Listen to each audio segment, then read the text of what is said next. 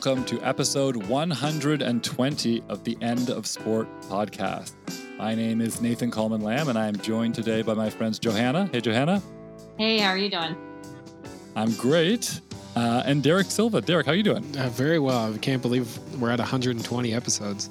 I was thinking that too 120, and we're all actually together somehow. Yeah, it's wild. Yeah, it's wild been a while. Exactly. And one of the ways we got there is that we have been recording and releasing throughout the summer. And I know that summer is um, uh, not really busy time for people, but the kind of t- the kind of busy where people are spending less time listening to podcasts and more time, you know, doing lovely things. I hope um, that are even better than listening to podcasts. But if that's you and that means that you kind of haven't really been up to date throughout the summer, I just want to kind of remind everyone of some of the episodes that we have done because I think that uh, there's no reason why can't go back and listen to that archive. They're evergreen, as most of our episodes usually are. Um, so at the beginning of June, we had Johanna talking to Frankie de la Um, great episode there about um, all the questions we're always trying to explore about trans participation in sport. Uh, then we had Theresa Runstedtler come on and talk to us about her work on uh, the NBA and racism historically speaking, uh, really one of my favorite conversations we've ever had.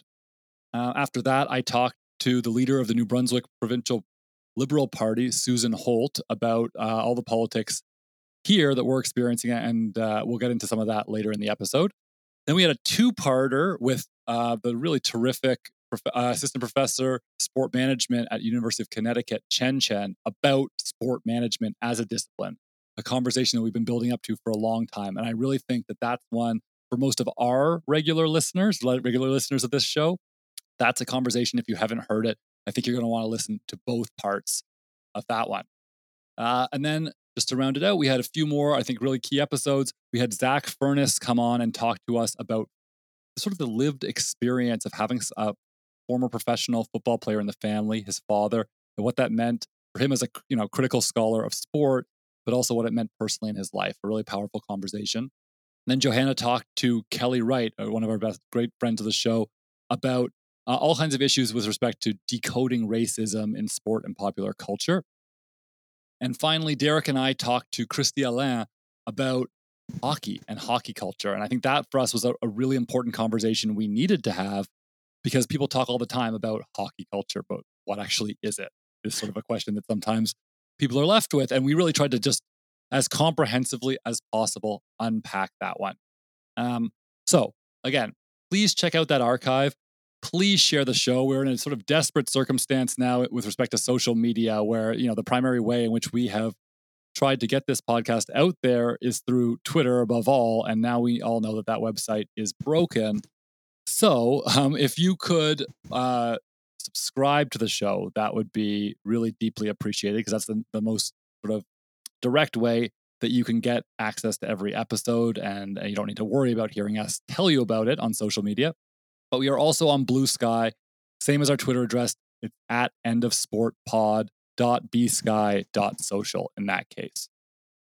And I think that that's pretty much all um, the kind of the the business end of this conversation. And what I want to do next is take it to the current events that we've been thinking about all summer but not talking about, because that's really the point of the show today.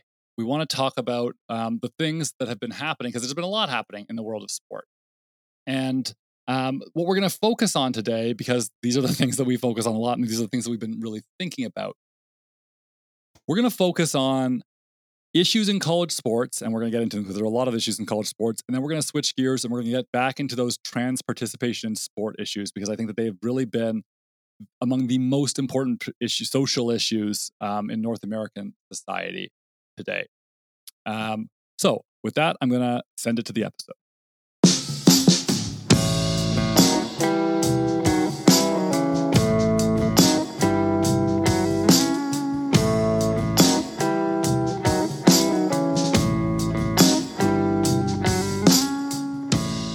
Because it's us and me, um, I think we got to start this conversation with the college sports and really college football issues that um, have been kind of front of mind for me this summer.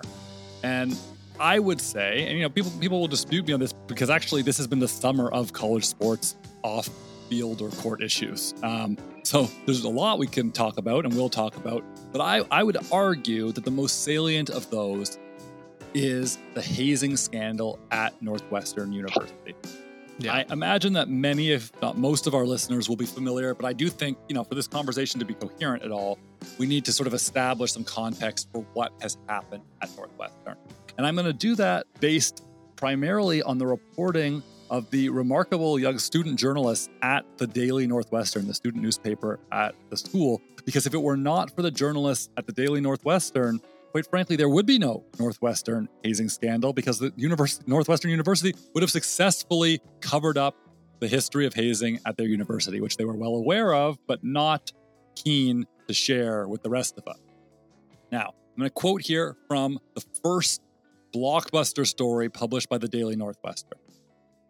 They wrote, quoting a player, I've seen it with my own eyes, and it's just absolutely egregious and vile and inhumane behavior, the player who asked to remain anonymous in the story said.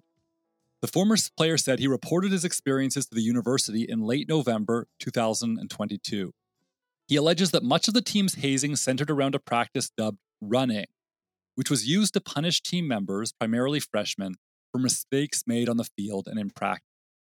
If a player was selected for running, the player who spoke to the Daily said they would be restrained by a group of 8 to 10 upperclassmen dressed in various purge like masks, who would then begin dry humping the victim in a dark locker room. Quote, it's a shocking experience as a freshman to see your fellow freshman teammates get ran, but then you see everybody bystanding in the locker room, the player said. It's just a really abrasive and barbaric culture that has permeated throughout that program from years on end now. The Daily obtained images of whiteboards labeled Runs Giving and Shrek's List, containing a list of names indicating players that the player that the player said needed to be ran. The player said the tradition was especially common during training camp and around Thanksgiving and Christmas, which he said the team called Runs Giving and Runsmas. It's done under the smoke and mirror of, oh, this is team bonding. But no, this is sexual abuse, the player said.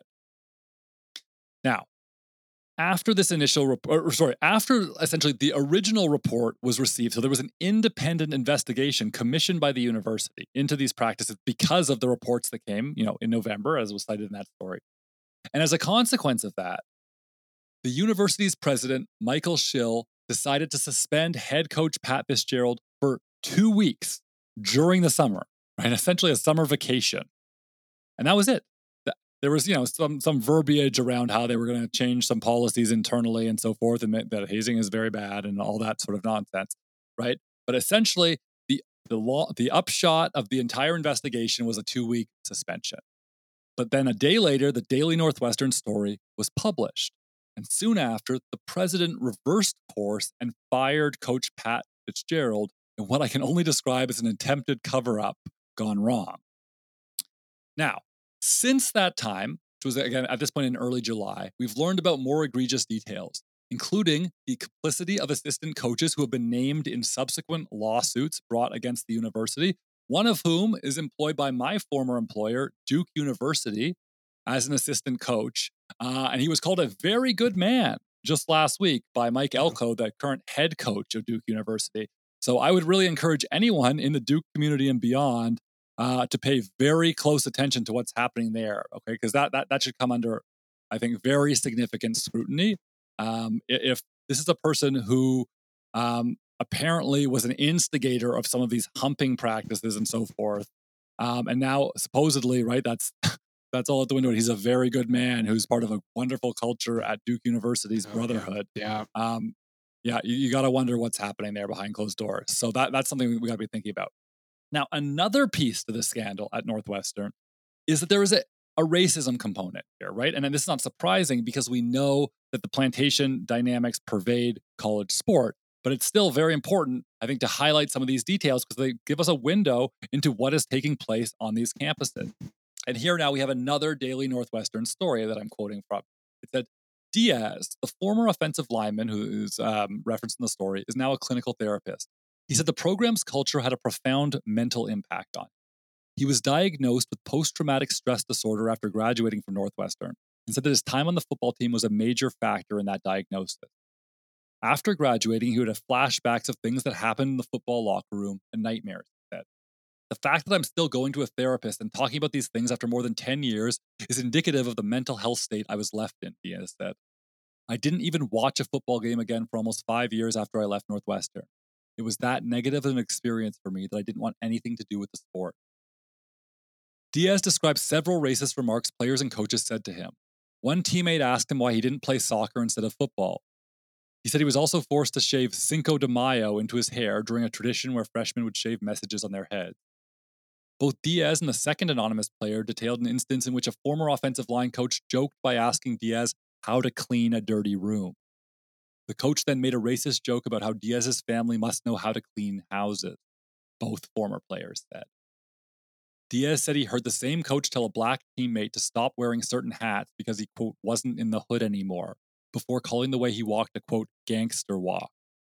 He also said he once heard a player tell another black teammate to show him, quote, how monkeys act. Then we have a quote here Your blackness was not allowed to shine through, whether it was how you carried yourself all, all your way down to your hair, the first anonymous player said. Now, if was, as if that wasn't enough, we've also learned in recent days, very recently, this just this news just emerged that quote several Northwestern coaches and staffers, including offensive coordinator Mike Bajakian or Bayakian, are donning quote cats against the world shirts with number 51, Pat Fitzgerald's old jersey number on them. Right. So, again, what we see, in other words, is the former, the, players on the team, still on the team, the staff that remains from Pat Fitzgerald's staff, because he was the only person punished for this culture of hazing, are now essentially proclaiming to the world that they are in solidarity against all the people accusing them of hazing. Now, for even further context here, before, and I'm, I'm of course going to throw this to, to Derek and Johanna to, to get their thoughts, but I just really want to establish what has been going on and what we've learned about sort of toxic cultures that pervade college football. I think it's important to talk about front office sports coverage of Minnesota football. And in a story about Minnesota football, another Big Ten school, we learned, quote, the player, player said this, and I quote, we had to practice giving coach PJ Fleck ovation multiple times the first time because some other people in the back were not moving as quick as he wanted, a player told Front Office Sports. Two other former players said that Fleck would re enter a room if he didn't like the ovation he received. what? After that first meeting in 2017, players received a three ring binder they were required to memorize and on which they were tested. Front Office Sports obtained several pages of the binder used by Fleck during that time. The player, the third player said that one acronym that they had to learn stood out. It was family, right? Short for forget about me, I love you. Quote, he was making us say, forget about yourself as an individual, the player said. I was baffled because it's not anything logical. If you forget about yourself, then who are you? Added a fourth player, it's based around Fleck's ego. You have to talk a certain way, you have to be a certain way. Within that building of the University of Minnesota, it's very much like brainwashing. Now, the last thing I want to add is some of the reporting that Derek and I did for The Guardian. We talked to uh, a former player, a former SEC football player, recently graduated, and he told us, with respect to beyond Northwestern, beyond Minnesota, how this kind of culture of hazing and toxicity pervades college football more broadly. He said, every team usually has two methods of hazing one done by staff and coaches, either singling individuals out to make examples of them or deterring people from being injured with uncomfortable alternative workouts and the other is through encouraging or turning a blind eye to self policing by the team, basically encouraging bullying, hazing to maintain the status quo. Although he said he was fortunate only to have received what he characterized himself as mild hazing, he did say the most obvious instances he experienced were like sort of freshman skits where they were expected to serve as entertainment during fall camp. He heard many stories of more significant hazing cultures at other schools, including, he said, and I quote, I know several universities that had normalized physical hazing that involved naked teammates going after and wrestling other naked teammates, whether or not they were game for the horseplay. I know that one school had a tug of war punishment where people often had their hands torn up and their ankles twisted. He also said that locker room hazing was not the only issue. He was also aware of a pretty common history of coaches encouraging disputes to be, unquote, settled, which often involves supplying boxing gloves to players. And in fact, if the boxing gloves weren't around, the coaches themselves would provide them. All right. So I've thrown a lot of material at you folks here, but I think um, I don't, and I don't know if who wants to start, Johanna or Derek, but what I kind of want to unpack is then what do we learn from all this about the world of college football and college sport? Like what what kind of takeaways are there beyond the kind of headline, you know, this is pretty gruesome stuff. Yeah, I mean when you ask the question what does this teach us sort of about the world of college sport?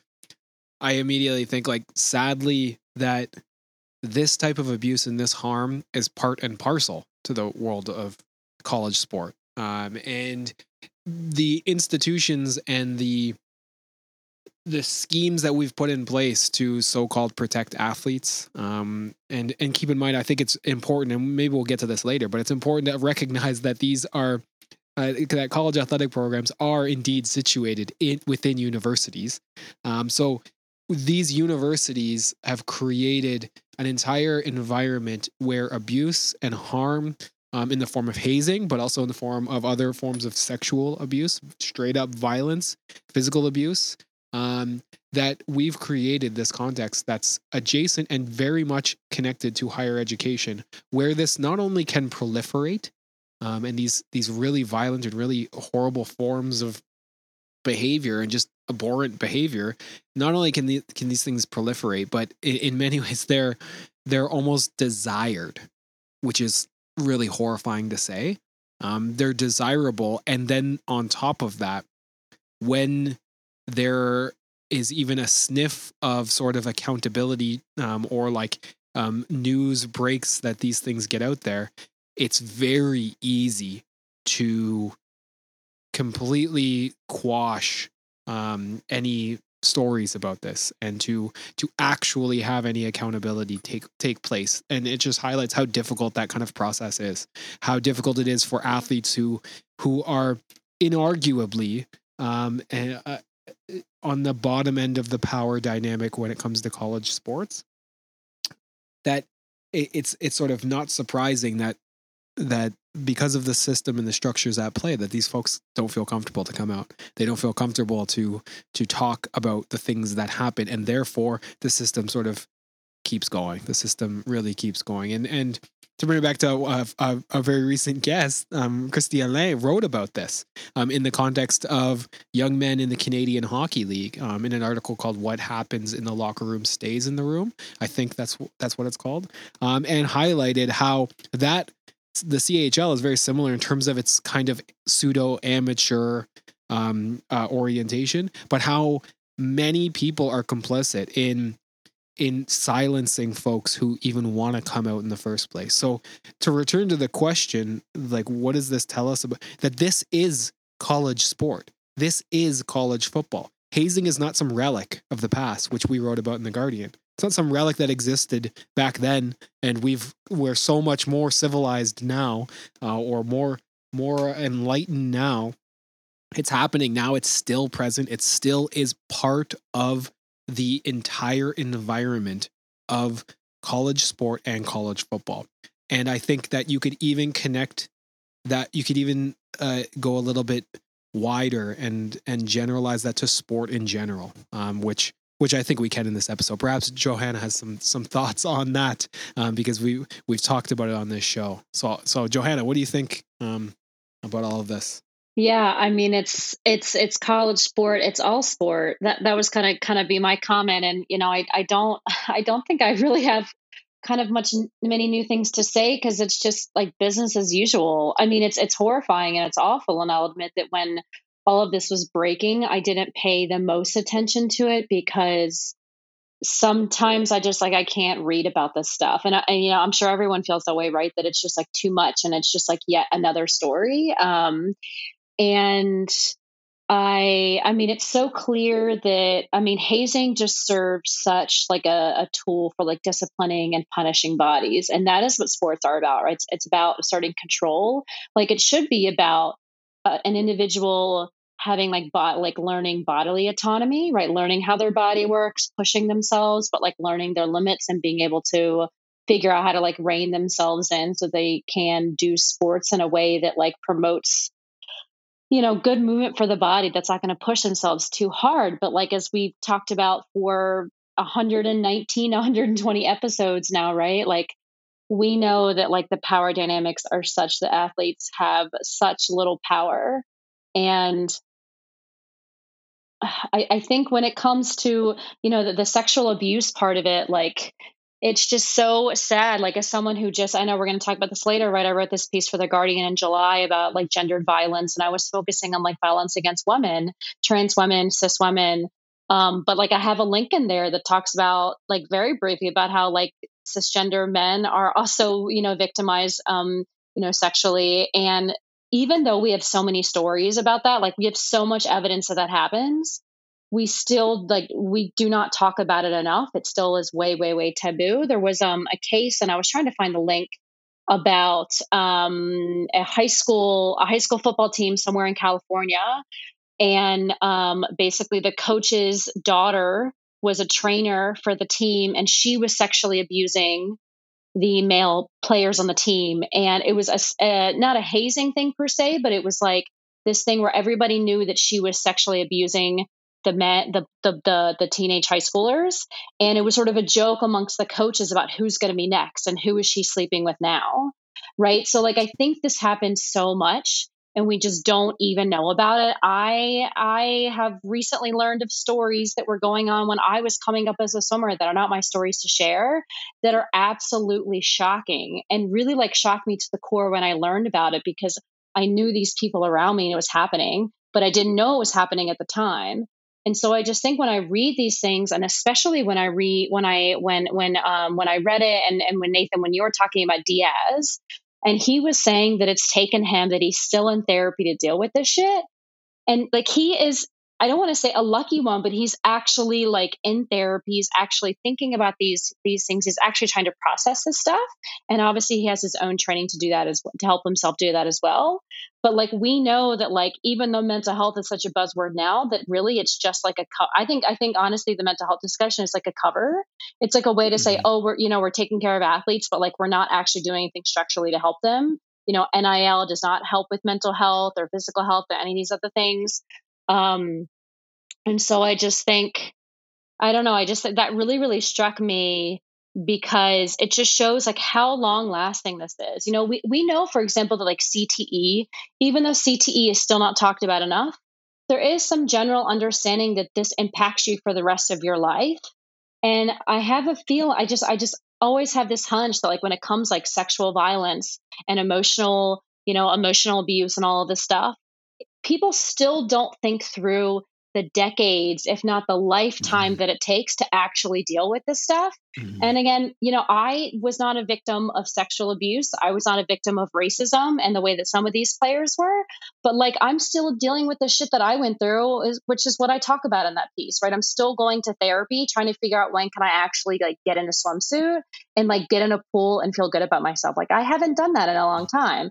So then when you add in like gendered violence by your teammates, who you're supposed to lean on and trust and also your coach who's supposed to you know kind of guide you towards some kind of better like emotional physical development. Um yeah it just i, I don't know I, it's a lot of rambling but i just I, it's just it's really upsetting and it just goes to show that like derek as you said like this is this is sports this is sport culture right this it is college sport but this is sports culture in generally and I'll be very honest, I think this all the time. Like, I am so glad I don't have children. Mm. And like both of you have children, so I hate saying that. And many, many, many of our listeners have children. But like to have to worry that your child might be involved in sports and might go through this, like that's absolutely terrifying. And like that's terrible to say because like I, I know that probably makes people with children feel even worse about themselves. But like it is absolutely terrifying. And like whenever uh, whenever anybody talks to me about like their kids getting into sports i'm like telling them like you cannot trust the coaches. You cannot trust trainers. You cannot trust doctors. You don't even know if you can trust your child's teammates clearly. Yeah.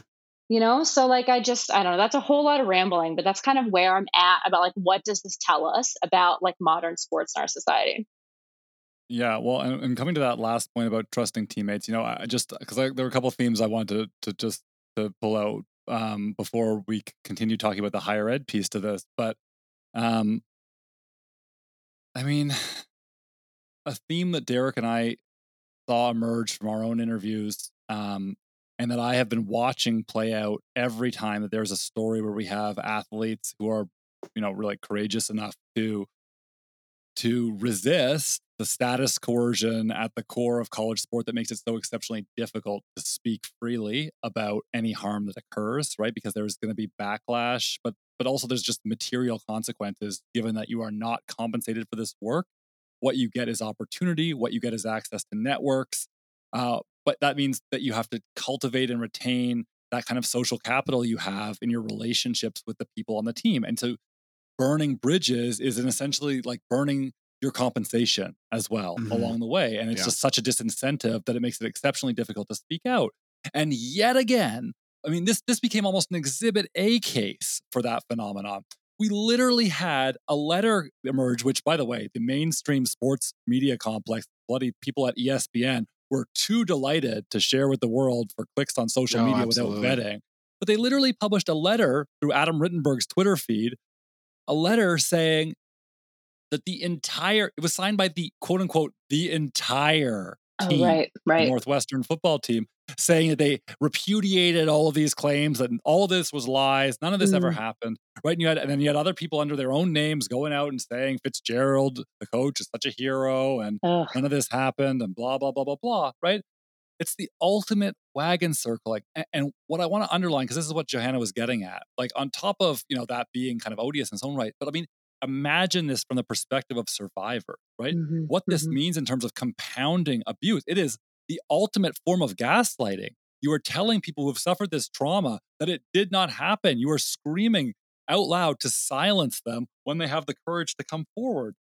Um, it's it's really deeply disturbing, right, yeah. from that standpoint. Um, so I think we we always have to be cognizant, though, of the fact that because what happens is when you see this stuff, it's very um, seductive to think, well, all these people are saying that it didn't happen, right? Yeah, like, and maybe right. only one person or two people said it did happen. So, like, clearly, you know, it's just, you know, it's some kind of lie or some kind of smear campaign. Um, and you have to remember the material incentives here. You mm-hmm. have to remember mm-hmm. the incentive structure everyone is incentivized to cover it up. Because if there's a culture of hazing, that means that most people were complicit in it. Right, right. Right. So, of course, the incentive for the vast majority of people involved is to deny that it happened. They are the culprits. Yeah. They are the ones who were mm-hmm. doing the hazing, right? It's not just some, you know, mysterious person out there. It's not just the coach. Now, the question of complicity is very complicated, obviously beyond the coach when it comes to players and people who've been socialized in this environment. I'm not trying to diminish how complicated it is that people who are experienced trauma then reproduce trauma. Those are really complicated things, right? Yeah. But there is complicity there, and there is an incentive to say no, this didn't happen.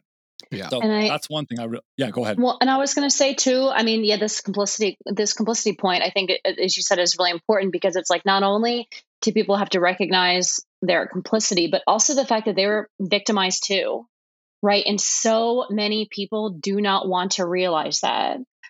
I mean, so, so many people. I mean, I had a conversation with a former college football player who's like a decade and a half older than me, like two years ago now. And like he would not, he was not willing to admit that like there was nothing that he did on the field that was not of his own free will. Right. Like when I was trying to explain mm-hmm. to him the really complicated dynamics of the fact like you cannot say no to your coach and he was like, no, I was in complete control of every, everything that I was doing. I, I gave consent to everything. And I was like, I'm glad that was your experience, but like that may not be everybody's. And he mm-hmm. got so angry, like not necessarily at me, but angry at this idea that I was suggesting that he or anybody else was not in full control of what they were doing and that they that they did not feel influenced or I hate to use that word influenced or like coerced to make decisions to go along with things that maybe they would not have chosen to do otherwise right yeah. so so much of it is like the complicity aspect but also a lot of people I think a lot of cisgender men cisgender white men do not want to consider themselves to have been victims because that means that they were quote unquote weak that they didn't do enough to stand up for themselves etc right mm-hmm. which i think is another really important part of it Absolutely. Uh, the other thing I want to say about that is that if we're talking about the, the kind of now the, the coach's role, right, in all of this, because if we're talking about complicity, then uh, it's a totally different level of accountability when it comes to coaches, the people responsible, whether or not, by the way, there was a whole debate over whether Fitzgerald knew or not. And the right Yeah. answer is if he knew, it's, you know, deeply, deeply disturbing that he was consciously and willfully enacting this regime of horror upon players.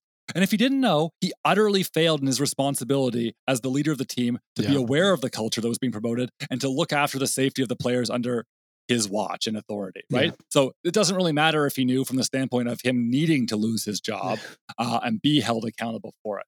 But what I thought was almost like in a dark way, a hilarious turn here is that the new coach of the team now, on the subject of the t-shirts, right? These players were wearing that were saying like, you know, essentially like in fa- supporting Fitzgerald and like them against the world and all that. He said when asked about why he allowed the players to wear the shirts, he didn't want to censor their free speech. If you can believe that. And I find that to be like the darkest humor possible because what is status coercion but coaches as authoritarian dictators like in the case of minnesota for instance Mhm. right who are Mm. literally compelling people to act me. in the mo- exactly applaud me in the most scripted possible ways. The northwestern football handbook from this is i know this only because of aaron Han- hatton's wonderful book coerced right? It's by the way it's not a coincidence. Literally we're talking about northwestern the same Yeah. program that we've been talking about this entire time. Their hmm. handbook, whether it was 2014 or in another adjacent year, had very concrete instructions about what people were not allowed to do on social media and said things like if you don't want to be mm-hmm. you know other people would walk on glass to be in your shoes so don't jeopardize that opportunity and Yeah. things of that nature right i mean it's all pure coercion but when it comes to practicing apologism for hazing then then it's all about free speech Yeah. Yeah. And the last, uh, honestly, the last thing on this, let me just say, uh, we say this all the time, so I almost don't want to spend any time. But like, there's really only one takeaway above all for me, which is that like unions, right. unions, right. unions are the fucking answer to this question, right? Because what do we have here? We have a situation where there's no recourse. Absolute Mhm. authority is up to coaches. Either the coaches are abusing you, or the coaches are letting you be abused, but telling us that we don't need you. Literally, again, how about this? How perfect is this? Literally, yet again, the program that tried to unionize and the person who said that unions were not necessary in college sport was a man by the name of Pat Fitzgerald at Mhm. Northwestern University, who Yeah. stood up and said, My culture is so good. I am such a wonderful leader. They don't need a union. yeah. Yeah. Well, you Yeah. fucking do in every single circumstance because the Pat Fitzgeralds of the world, if they're not torturing you, they're hanging you out to dry and letting you get abused by someone else. And the only recourse is a union that is in a direct antagonism with the employer and whose entire purpose is to fight for your well being and to never, never prioritize institutional demands over your own. Yeah. So the, the unions matter for money, they matter for healthcare, but they damn well matter for safety and for well being when it comes to the experiences of college athletes. And there is no better evidence for this than the case of Northwestern. Yeah. Yeah. Yeah. I, could, I couldn't agree more. And the, the obvious thing there is that, like, the only way I, I think what gets often overlooked in these discussions, it becomes a discussion about compensation. Um, and I think that, okay, that is very, very real. We have to have the conversations about comp- compensation um, for athletic workers, but we, we've, we've talked about this a million times on this podcast. What often gets overlooked at the expense of focusing on compensation is the the fact that unions will are the only way to offer true health and safety protections for employees. It's the only it's the only way in in the history of um, workplace law. We've seen the, the unions make the strides in every every time it comes down to issues of health and safety people dying on jobs people getting injured on jobs people falling victim to coworker violence or coach or uh, employer violence um, so so I, I i just want to underscore that point that you made there nathan that that like we have to have these discussions and yes you're you're i i think your assessment is correct unionization is the only way Yeah. Yeah, I have nothing Right. further to say. A unions to fight fascist authoritarianism. Mhm. All right. So not not to belabor this too much, but I, I before I get on to the next topic, I do actually think I just to say a quick word about. I think we need to think about how college athletics is situated in universities, right? yeah Institutions of higher education. And so, like, the question that comes from me out of that is does that create a higher standard for questions around hazing and toxic culture? Does it matter that we are talking about university sport here?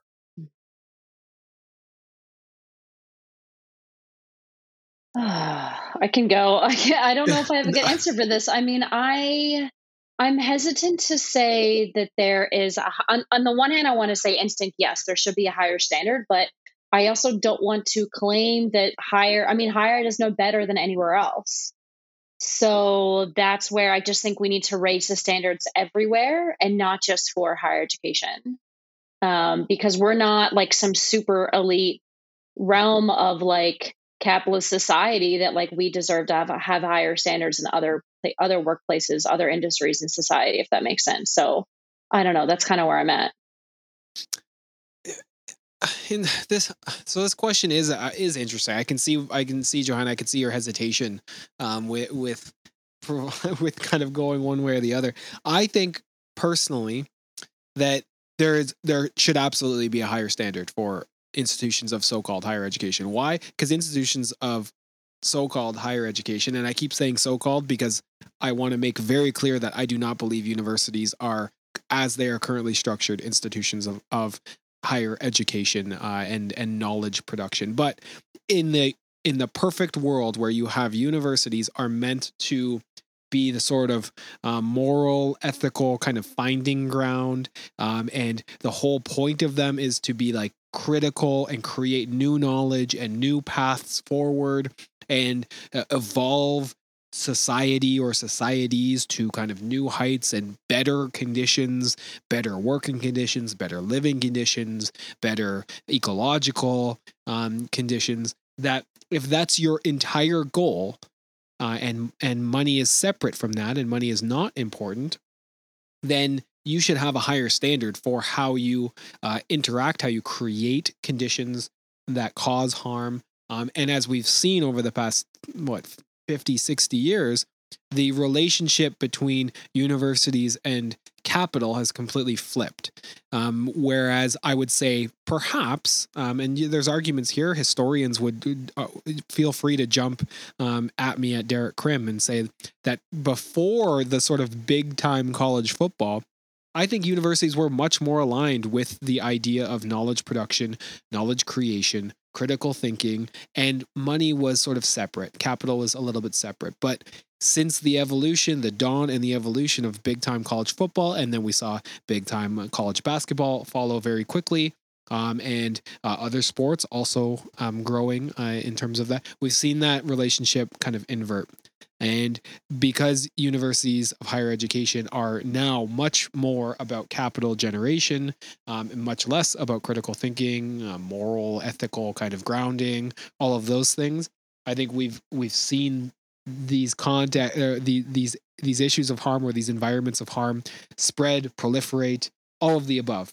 Um, so should the question being like should there be a higher standard um, around questions or, or, or for questions around hazing and toxic culture in universities absolutely i think johanna i completely agree with you the reason why perhaps in the in the contemporary that this is kind of unimaginable is because institutions of higher education are not no longer um, uh, as such. Mm-hmm. They're about revenue generation. They're they're a business just like anyone else. So yes, I can see that kind of hesitation there. Um, mm-hmm. I, I, I don't know. I might be just rambling, talking in circles here, Nathan.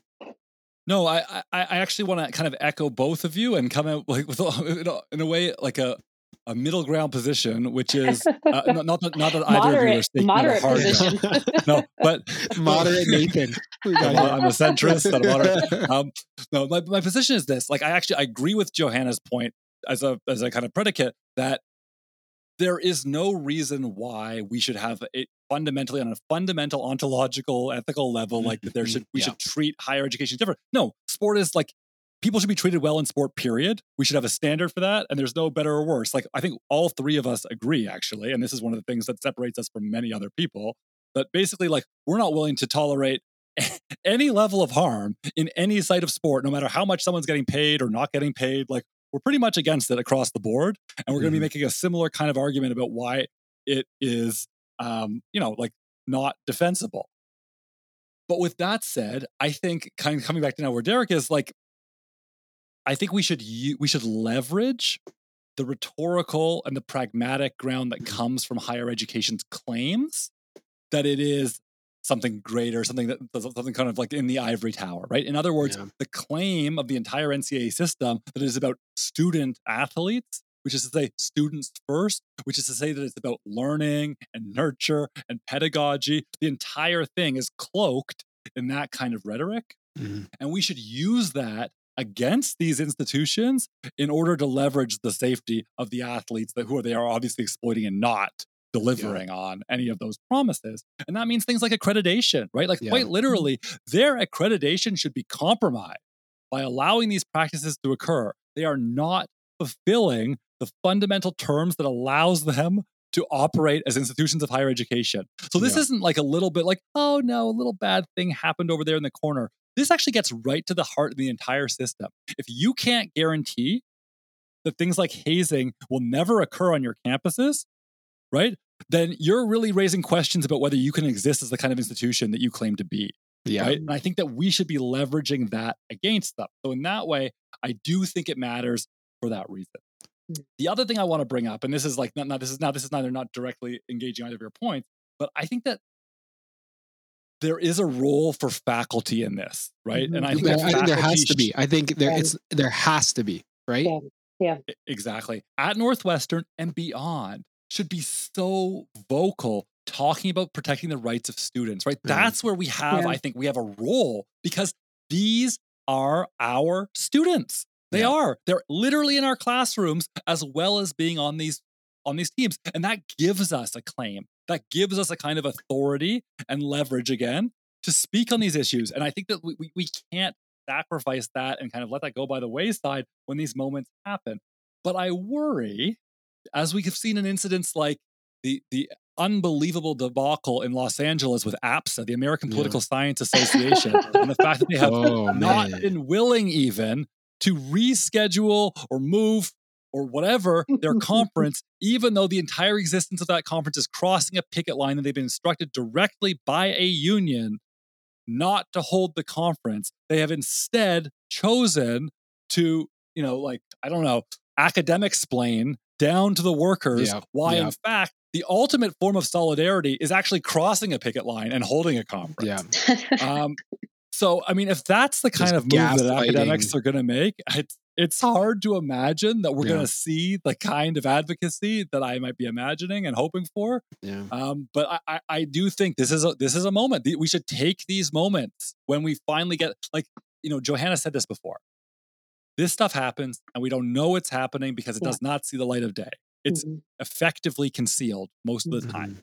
So this isn't an exceptional occurrence, but what is exceptional about it is the transparency that has occurred only because of the incredibly ardent investigative journalists of students because the mm-hmm. sports media complex wasn't willing to do it. ESPN wasn't willing to do yeah. it. None of these, they weren't willing to burn their sources and compromise their access. But students on that campus, in yeah. a sense, stood up for other students. And that's the kind of solidarity we need to see from faculty.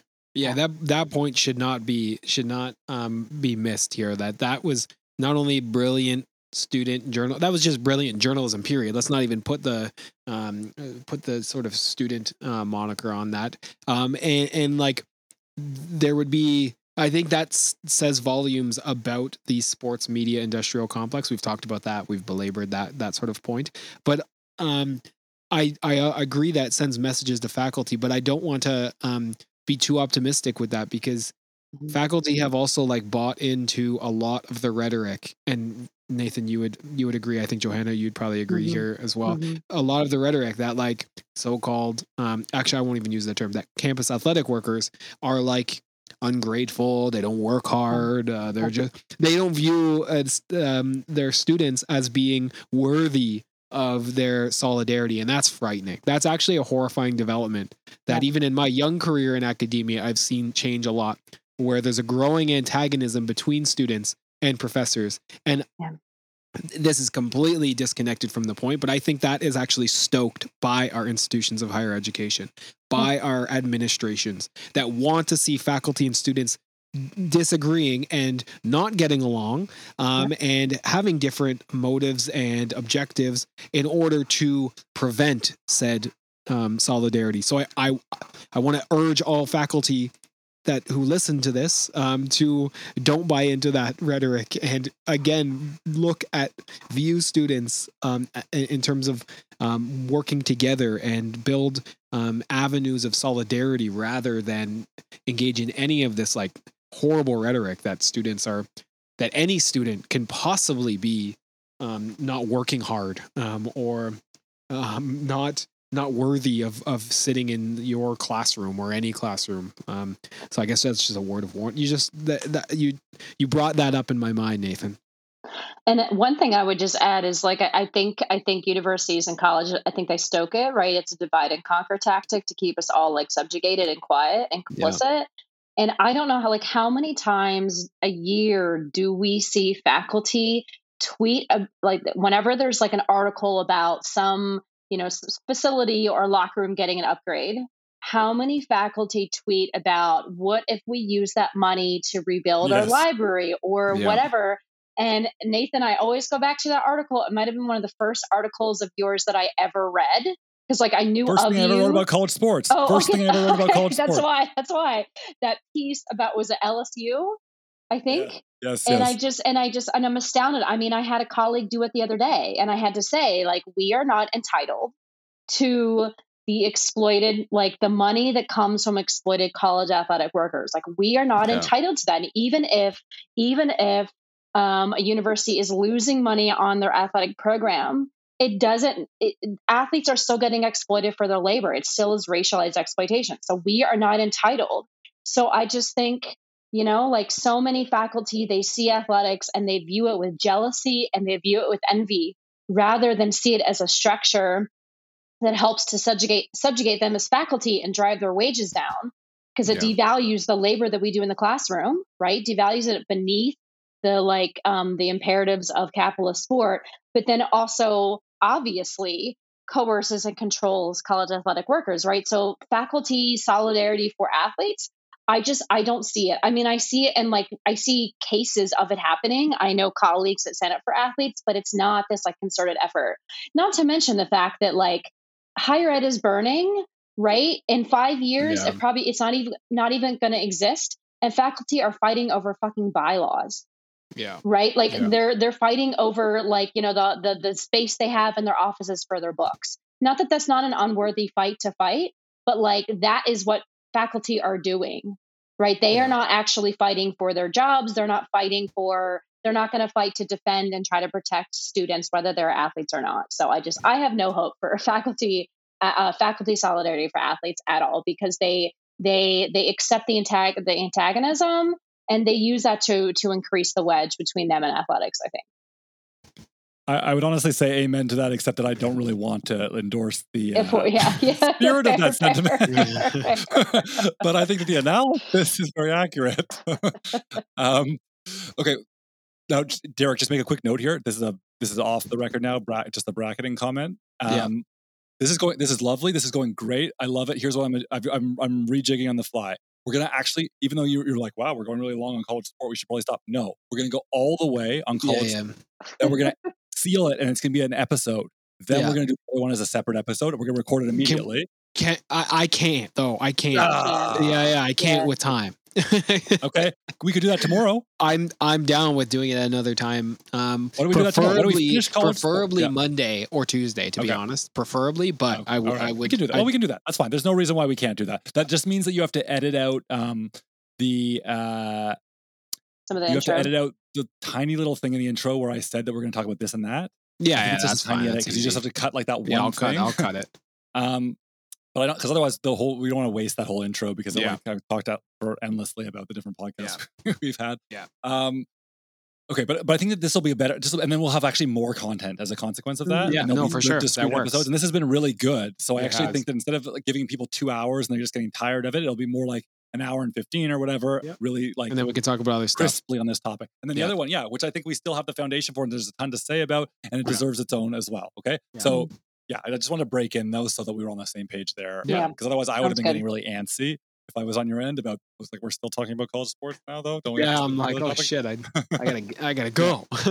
No yeah. um, okay. What's your what's your what's your heart out uh, I'd say hard out maybe 20 minutes from now Um, All right, okay, let's get going. I told Okay. yeah, I told Ali too, but I can kind of Okay. go a little bit Oh, okay, further. I got it. I got it. Okay, we're gonna keep it moving then. Um, all right. Well, obviously, we could keep talking about this particular issue all day um, because this is this is you know really gets to the heart of the things that we always care about. But the other thing, the, the story that probably most people, if we had said we're gonna talk about the big issue in college sport this summer, the thing that most people would have talked about is this question of realignment. Because we always talk for our lis- this is this is I guess maybe like a deep cut for our non-college sport listeners, but we often talk about the Power Five, right? The Power Five conferences, and those are the conferences wh- that comprise about 65 plus universities, um, where the most money is made in college sport. And it's a designation that relates to football because these are the conferences that have access directly to the football playoff, and that is where the most money is. That is Yeah. where the networks invest the most of their. Um, that's where the networks are paying to to broadcast these, and that becomes revenue for these universities. And those conferences are called the the, the most lucrative is the Southeastern Conference, the SEC. Then we have the Big Ten, we have the ACC, the Big Twelve, and the Pac-12. And what has happened is that these conferences have been in a mad scramble to maximize their broadcast revenue. And the Yeah. SEC and the Big Ten have done the best in that scramble. And they have, in fact, partly done the best because they have colonized schools from other conferences in order to mm-hmm. make themselves a more enticing entity for the broadcaster. And what happened very recently, and somewhat surprisingly to people, is that one of these conferences, the Pac 12, which has been the least this is a West Coast conference. And that's where football is maybe thriving a little bit less. And by the way, like It's also I- I timing hat for TV bro- for TV broadcasts. It's about timing too. You're right. That's a factor, Derek. That's an excellent point. The timing is a factor. But I'm also going to tip my hat slightly to the West Coast for perhaps a diminution of fetish for football culture that's Yeah, happening yeah. in those major Showed urban up. centers, which is in the best interest of all human beings. So Mhm. um, that's a that's a good reason for maybe those lower numbers. But anyway, because of that, the Pac-12 schools were scrambling. They tried to put together a deal with Apple for some kind of streaming situation. They didn't get the kind of number that those schools wanted. And what we saw kind of happen overnight, because what what by the way, I should say, a precipitating factor was that the two probably most lucrative entities from the standpoint of broadcasters in the Pac 12 were the Los Angeles schools, USC, a private school, University of Southern California, and UCLA, University of California, Los Angeles, a public school. They both went to the Big Ten already. Mhm. They transferred to the, they switched to the Big Ten, even though all the Big Ten schools are in what's called the Midwest. And by the way, for you non Americans out there, we call it the Midwest. It's actually basically in the East. yeah. Okay. So that matters geographically for what we're talking about here, because that means that those schools on the absolute West Coast, literally in Los Angeles, are now going to be competing entirely with schools either on the East Coast itself. Rutgers, okay, is in New is in New Jersey. This is on directly on the East Coast. Penn State is essentially on the East Coast, and then many other schools that are just off the East Coast in the Midwest. That's where they're going to be competing, right? Anyway, what happened is that precipitated a crisis in the Pac 12. They couldn't come up with the media value deal that they wanted. And so what happened is the Big Ten then successfully poached the University of Washington, the University of Oregon. So now the Big Ten, Big Ten, actually Big 18. There are Yeah. 18 schools in the Big Ten now. And because that happened, we, we actually saw the trickle of, weirdly, the University of Colorado made its way into the Big 12, which geographically makes some sense. They actually used to be in the Big 12, but I will not complicate it further. and then Arizona, Arizona mm-hmm. State, and Utah, University of Utah, all also flipped to the Big 12, which is mostly Texas school, for those Yeah. wondering. And that means that there was only four schools left in the Pac 12 Stanford, Berkeley, Washington State, and Oregon State. Who knows how long that's going to last or what that's going to mean? So we really have a big four now, not a power four with four leftover schools on the side. We have the group of five schools, which round out the other schools that are in the sort of top division of the football conferences. And we have now schools just playing with no geographical contiguity whatsoever. Yeah. It's like they're just they're just What's all the over the what's map, the issue. Nathan? You have class at four thirty on a Friday. What and a- and a game at nine a.m. on the on the other, opposite coast uh, on a Saturday. Why don't I don't see You what don't the issue you don't think that's reasonable? I no. Okay. Well, listen. I got two quick. I'm gonna let you dig into that, but two questions. The first one is the really easy one, which, but I think that you know we need to underscore it. The first question is why is this realignment happening? C A P I T A L. Mo- money um, and seeking out the best cartel wage fixing conference where that is possible, where the most money is possible. This is, uh, in my view, this is just a bunch of athletic departments who are um, holding on, who are doing everything they possibly can to hold on to the share of revenue, to any revenue that they possibly can in the the context of threats against that capital. Nil being like the one that we constantly talk about, or NIL uh, being the, the the one we we constantly talk about. But um, I think there many of these institutions are seeing the writing on the wall in terms of athletic mo- mobilization and seeing the uh, a, a trend towards or a per, perhaps a trend towards um, more and more power for athletes and that means less and less power um, for uh, the athletic departments and at the same time the ncaa as an institution as a non-for-profit organization is becoming less and less influential. And i would actually argue is in my view going to be the scapegoat for a lot of this. There will be in five years from now i doubt there is an ncaa there's just sec um, uh, pac 12 probably not but big 10 big 12 and acc and that is what the ncaa is and that will cause enough um, uh, inconsistency and issues within the, the the the context, the environment of collegiate um, sport, that it will prolong some of the labor mobilizations that we're seeing, so that these institutions can hold on to the revenue that will inevitably be go be gone one day uh, for as long as they possibly can. That's my view of why this is happening. On uh, uh it has nothing to do with sports personship. It has nothing to do with competition. Very clearly, uh, let's just like fire UCLA in on a Saturday game against Rutgers, or even better, on a Thursday night game um, against Rutgers. It makes no sense. It has no um, uh, competition uh, or sports personship at like not. It has it, its meaning. It, has nothing to do with that whatsoever or competition or putting the best against the best um, it, it's it's solely about these these member institutions of the NCAA seeking out as much um, revenue as they possibly can. So I actually have a question. So as someone who, as you all know, and listeners should know by now, like I don't pay attention to stuff. I don't really understand a whole lot about conferences now they work. So why would this prolong labor mobilization? Is it because it would simply like exhaust the athletes from being able, you know, to the to the point where they don't they have even less room to like consider you know unionizing and fighting back and resisting and that sort of stuff or is there something else that i'm missing hold on uh, yeah, I, I don't think like the the fact that they are joining other conferences itself would prolong that movement. I think the inevitable, in my view, the inevitable death of the NCAA will create enough chaos um, where athletes will not feel as empowered to mobilize and to fight more for um, for more things. There will be fewer big time colleges. There will be fewer conferences, um, and there will be fewer uh, opportunities, uh, if you will, okay. um, and more more chance, in my view, more chance of collusion that we've seen happen around things like NIL. Uh, more opportunities for like the big five schools to inevitably like reach the top, and there are very little opportunities um, outside. that, or very little uh, opportunities in terms of making your money um, elsewhere uh, or or dealing with any kind of security. So I think the the inevitable death of the NCAA NCAA itself will create the condition, the chaotic conditions where labor mobilization may, and hopefully, or not, not hopefully, um, but may be quashed. Um, but perhaps the opposite could be true. This is the, the, I'm entirely speculating. Perhaps this could actually be the impetus for labor mm-hmm, mobilizations, mm-hmm. which I would hope. Mm-hmm. Um, but I, yeah. I, I don't bet against capital, unfortunately. Yeah. I just well, simply don't.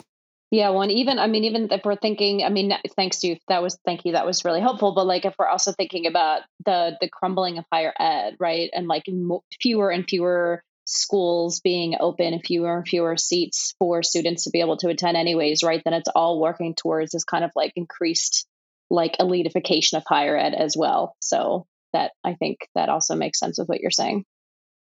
Yeah, and, and then I mean, look, the other thing, not not to say that this is like a, a really profound insight, but the the implication of this from the standpoint of those who actually produce the value in college sport, which is to say the athletes, um, is actually in a way like you know you, you both have been talking kind of about what that means in a sense for like for instance football players who might be involved in labor labor organizing but the truth is, like, it really it goes beyond football in a very significant way because football is the schedule that will be affected least by yeah. these developments because it is a once a week sport. But what athletes have been saying, and in fact, they've been very public about this across almost all the other sports, is like this is it's like it just completely makes the claim that we are student athletes impossible. Uh, right? Impossible.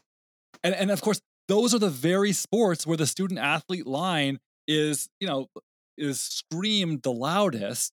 And yet the universities are proving here, and uh, many other people have pointed this out. Like, quite frankly, this is going to be a real legal challenge for the kind of the, the cartel that is the, these universities to uphold because they've been making claims for decades in court that they're about amateurism, obviously.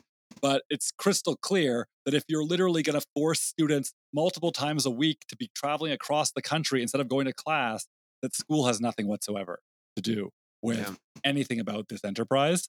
And that means that your claim that this is about student athletes and amateurism is just not going to hold up. So there's yeah. a way in which I, I think that from a legal standpoint, we could see the death of amateurism as a consequence of this, just because one, we already know that the Supreme Court is not siding with the universe. Amazingly, the, like, yeah. the, the absolutely like the the sheer evil that is the Supreme Court, but nonetheless, still has somehow not come out on the side of the universities, which really tells you something about these universities. Um, so it doesn't look great for them from that standpoint. But there's a lot of suffering that's going to go along the way, right? We're going to have many, many college athletes who have a greatly diminished experience. Because I'll tell you something: if you go to the University of Oregon the difference in your experience between playing athletes at Oregon State and athletes at Northwestern or Rutgers is nothing. There's no difference. It's a different colored uniform.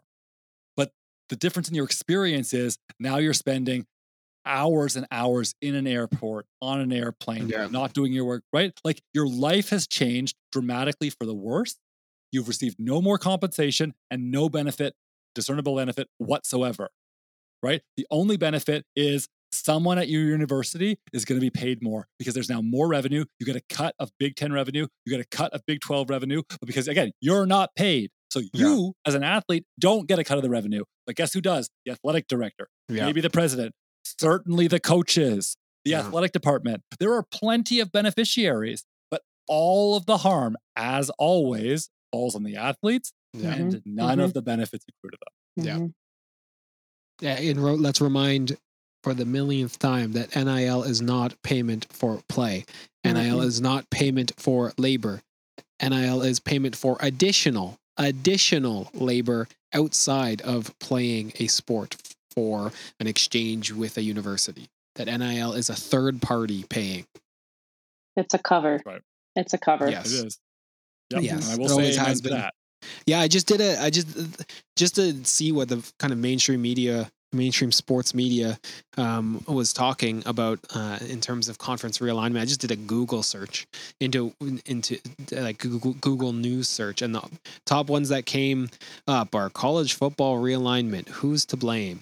College sports realignment. What teams make up each NCAA conference? Uh, Conference realignment greed could spark CFP format change. College football playoff must be revamped after conference realignment. It's all like literally meaningless jargon meant to distract you from the, the core issues here. It's like, oh, what teams make up the new conferences? Oh, we might have to change our, our playoff structure in order to align or to um, deal with these changes. It has no substance. There's no substance to any of those issues. Yeah. Yep, absolutely. Okay, there's we gotta hit one more issue. I know we, we're yep. almost out of time here today, but there's one more issue that I really think like we, we have to we have to resist normalization, which has happened. This is not just a college sports issue, but I'm going to look at it from a college sports angle. But this is an issue that has that is like increasingly kind of colonizing the entire universe of high performance sport and spectatorship, and we cannot allow it to be normalized. and that is the question of gambling. Mhm. Recently, in the context of college sport, we have seen scandals take place at Iowa and Iowa State. So far, seven current and former athletes, and there's more coming, have been charged, have actually been charged in the gambling scheme with gambling on college sport. Okay. So we have this as a new as like, oh, it's horrifying. These athletes are gambling and they're involved in the sport. At the same time, I want to tell you that per their own press release, I'm quoting ESPN's own press release, quote, ESPN has signed a licensing deal with Penn Entertainment to create ESPN Bet, a sports book for audiences in the United States. Penn will rebrand its current sports book to ESPN Bet later this fall in the 16 states where it is licensed. The rebrand will include a mobile app, website, mobile website, and mutually agreed upon retail location. Penn agreed to pay ESPN one point billion dollar, one point five billion dollars in cash over ten years, as well as grant ESPN five hundred million dollars of warrants to purchase approximately thirty-one point eight million common shares of Penn. Okay, so that is to say that the sports media complex that has already been benefiting from the unpaid labor of college athletes is now also going to be benefiting from gambling on those athletes. And we know it's about college sport because you know what? ESPN just announced that it was going to include a gambling analyst on its game day, its big marquee game day broadcast on Saturday, right? So this is pure, unadulterated normalization of gambling. But here's what I want to ask you both. This is because this might sound, you might be like, Nathan is such a Puritan. He hates gambling. Like, listen, mm-hmm. let us gamble. It's fun. There's pleasure. People make choices in their lives. What, let me ask you though. I'm going to ask you like I'm asking my students. Why should we care about gambling in sports, especially when it comes to college athletes? Eh, before I answer that question, and maybe I'll just like say this and then pass it to Johanna.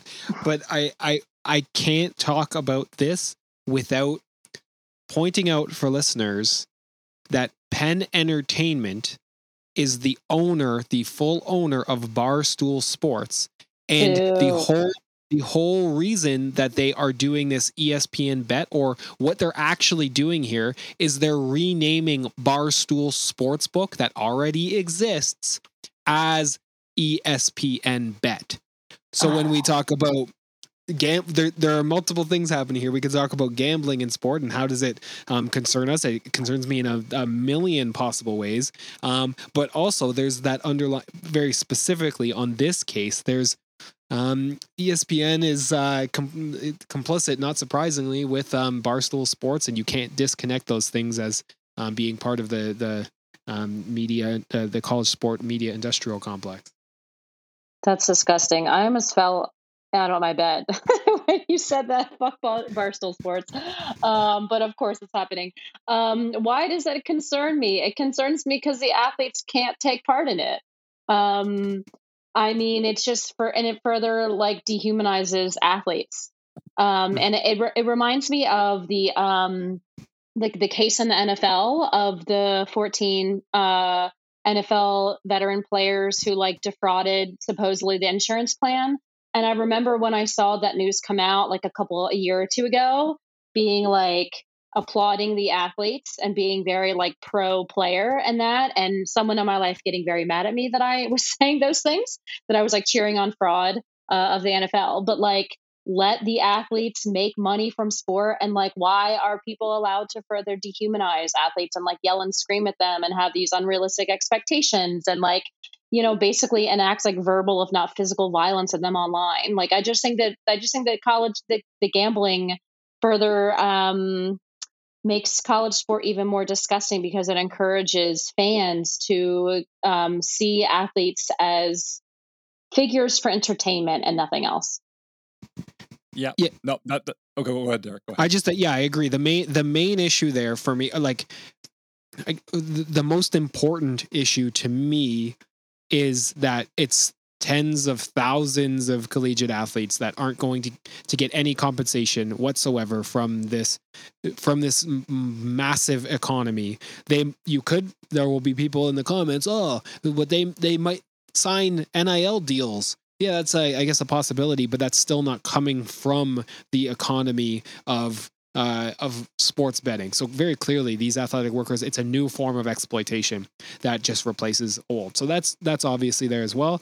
Um, and you you'd be remiss without saying like it just the message it sends, the fact that people will get addicted to a, a highly addicting thing that changes behaviors, changes the um, psychosocial uh, um, livelihood of people um, and forces in some way maybe not forces in some ways compels people to do things that they wouldn't otherwise do um, and interact with athletes in in horrible ways. I, I always think when it comes to gambling of the worst possible um, situation and what what could possibly happen.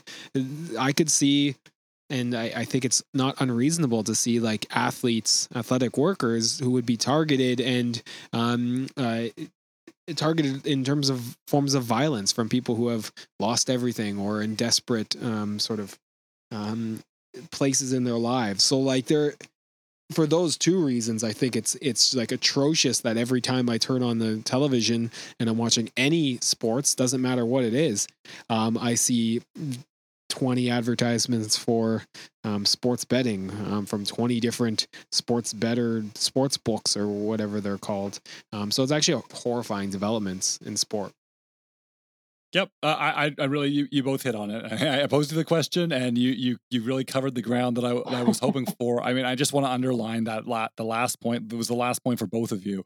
Um, to me, above all, like there's all the compensation piece, and like to me, I, kind of like you, Johanna, I sort of laugh like those athletes. If those athletes can get a piece, like power to them.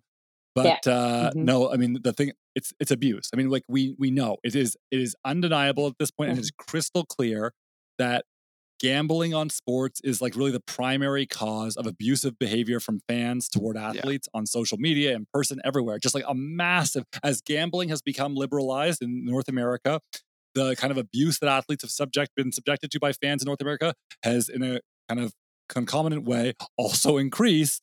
Um, and we are, I mean, again, we go back to the question we were talking about earlier. Like, is it different in higher education? No, like your point's right, Derek. Like, we should be worried about this across sports. But I mean, when we're talking about a context where the players are even uncompensated, then it becomes, you know, truly indefensible, mm-hmm. yeah. right? Because you can't make the case. Well, part of what they like, like we used to hear about when we were kids, going to honestly like to the Sky Dome, and we want to like heckle a player and be like, well, that's part of their job, right? Like they're mm-hmm. getting paid a lot, and we're as a fan, we have the right to heckle them. And like now, I realize that's not appropriate. I'm making bad. You're making bad working conditions for people. Yeah. And it's like they, they haven't actually signed up for that but like at least they are getting a wage and they might even in their own minds reconcile the fact that like part of what they're getting paid for is to cope with these annoying working conditions while they do their job. But college athletes aren't getting any of that. They just aren't. Yeah. they're not getting any compensation. They're supposed to be learning about sports and instead they're getting abuse from fans who have lost a wager. Um, it's just morally indefensible. And so you know this is where i started and i want to finish it we can't allow this to be normalized. Like yeah. every single time you see a gambling ad or you see any of these networks talk about the lines or anything, gotta try to push back, gotta try to defamiliarize. It's, I mean, I keep saying this on Twitter, it's depraved. It is depraved to dehumanize people this way for direct profit. And, you know, like it, that's not, that's not the world of sport that I want to be participating in. Mm-hmm. Mm-hmm. I, I couldn't close it better myself. I, am sure Johanna might agree, or mm-hmm. maybe not. I don't want to speak for you, but uh, just thank you for listening to another episode of The End of Sport. We are continuing with our summer of lots of content. So please, uh, like Nathan was saying in the intro, check out our back catalog from the past few weeks or past few months. Uh, there's a lot of amazing stuff and a lot more stuff on the way that we can't wait to share with you. So please like, share, subscribe, all those things. Um, leave a review on uh, Apple, iTunes, iPodcasts, or whatever, and Spotify, all those things. And thank you so much for listening.